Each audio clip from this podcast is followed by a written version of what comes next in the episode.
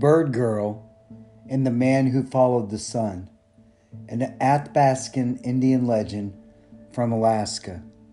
The author is Velma Wallis. this is episode 4, chapters 5 and 6.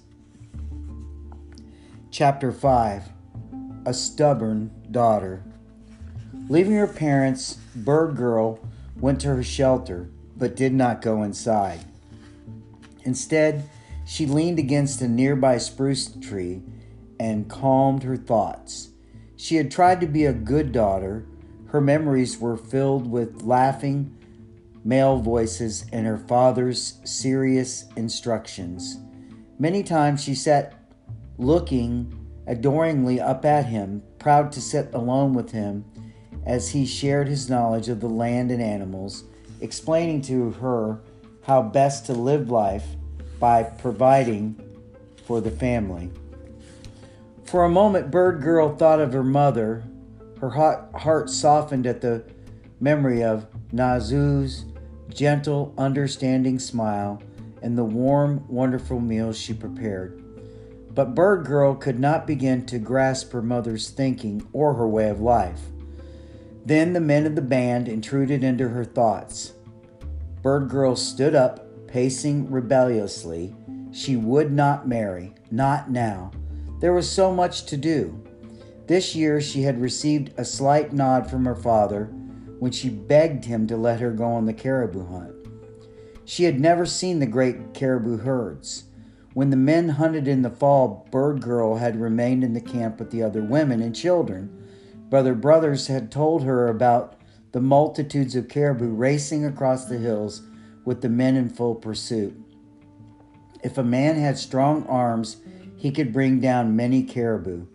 She would never get to make her first caribou kill if she married.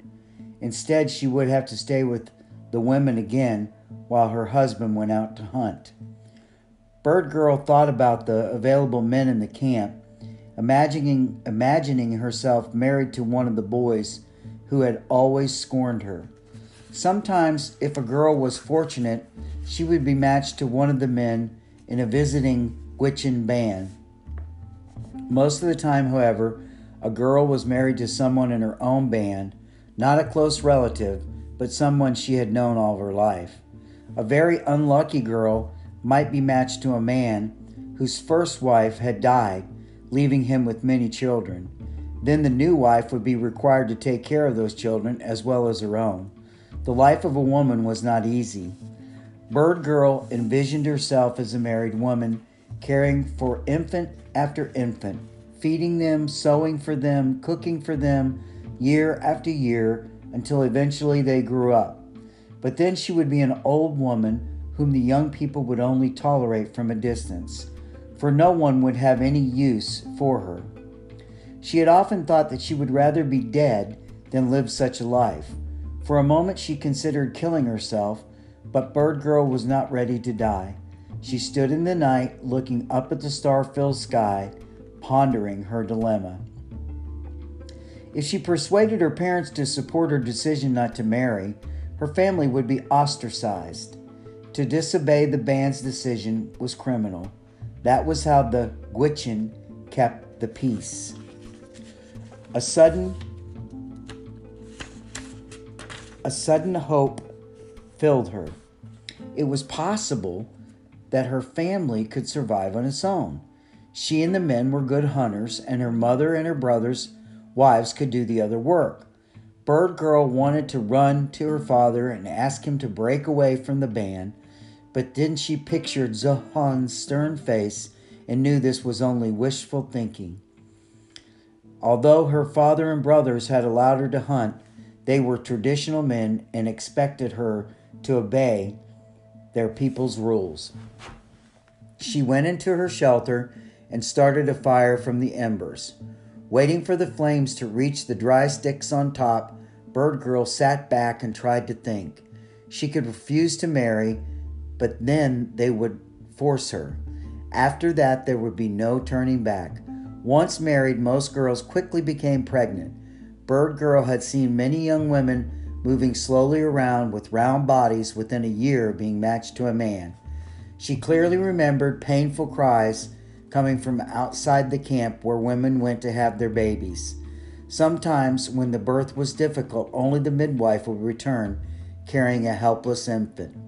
At other times, an unfortunate woman would give birth to a girl, and the father would order the child to be killed, for he had desired a son. Bird Girl had also witnessed the grief of women suffered, the grief women suffered when a still child was stillborn, when a child was stillborn. She did not think she could bear life only to see it die. More and more, Bird Girl knew she was not ready to be a wife. In a few hours, the band would begin to stir, and then there would be no more waiting. Her new life would begin. Quickly, Bird Girl gathered her possessions. She did not own much aside from her bedding, her skin and fur clothing, and her weapons bow and arrow, knife and hatchet. This was all she needed to survive. She crept cautiously out of her shelter. If anyone saw her leaving the camp, they would raise the alarm, and she wanted to go without interruption. Perhaps when it was understood that she was on her own and no longer obligated to her people, she would, would turn to visit her family or they would visit her. That was her hope. Bird Girl moved silently across the ground among the spruce trees that waved softly in the brisk autumn breeze. She could see the sky and the dark ripples of the ever flowing river. When she realized she might not share the joy of the summer fishing season with her family again for a long time, her heart ached. Her love for her family was strong, but her passion to be free was stronger. She buried all the thoughts of her loved ones in the back of her mind as she forced her legs to walk calmly, not run, from those who wanted to take her freedom. Chapter 6 The Hunters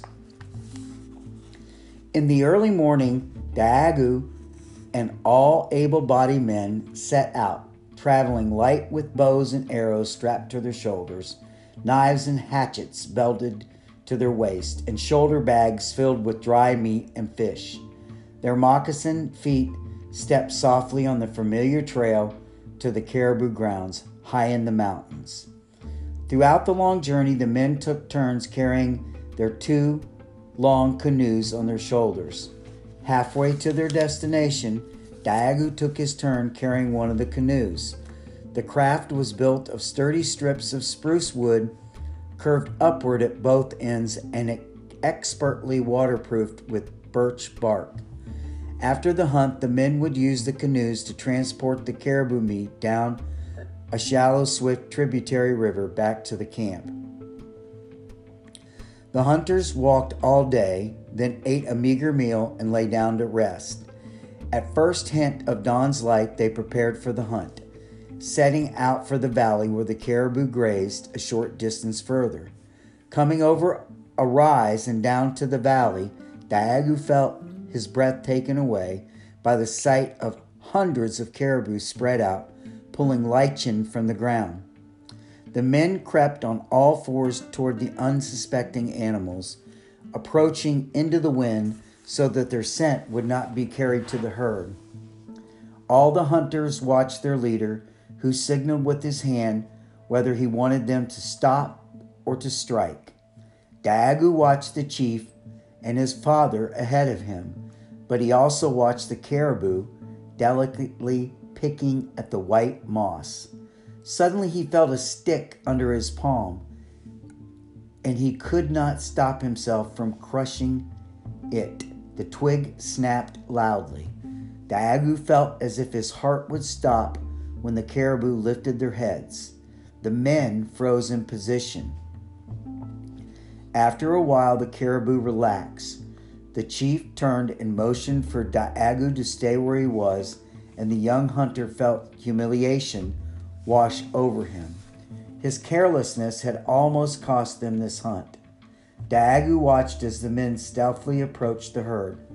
The majestic caribou looked around innocently. It saddened him that these animals must die so his people would live.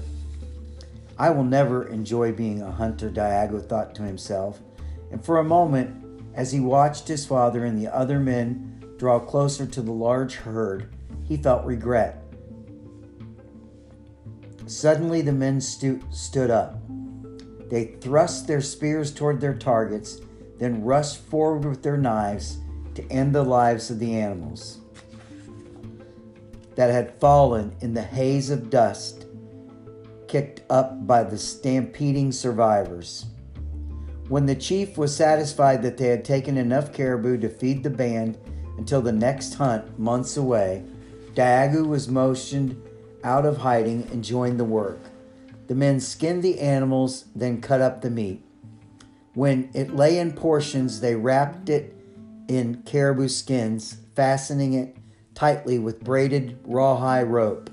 Then, using straps, they pulled the laden skins across the hunting grounds towards the river. By the time was this, this was done, it was too dark to travel by water, so they camped. Daagoo was tired, having worked hard to pay for his carelessness. He had skinned and butchered two caribou and hauled them back to the river by himself. But rather than being disheartened, he felt exhilarated. The work had given him a burst of energy, and while the other men fell asleep, he lay on the ground staring restlessly up at the sky. Finally, he couldn't stand it no more. Rising, he tiptoed out of the camp toward the river. There, Daagoo found a large boulder on which he generally, gingerly positioned himself, wrapping his arms around his legs and gazing hypnotically into the dark, velvety river watching the stars' reflections twinkle within the ripples and the waves. Tomorrow, after some of the men left in the canoes, he would tell his father that he would not stay and hunt with them this winter. He hoped that on the long walk back to the main camp, he and his father would reconcile any harsh feelings between them.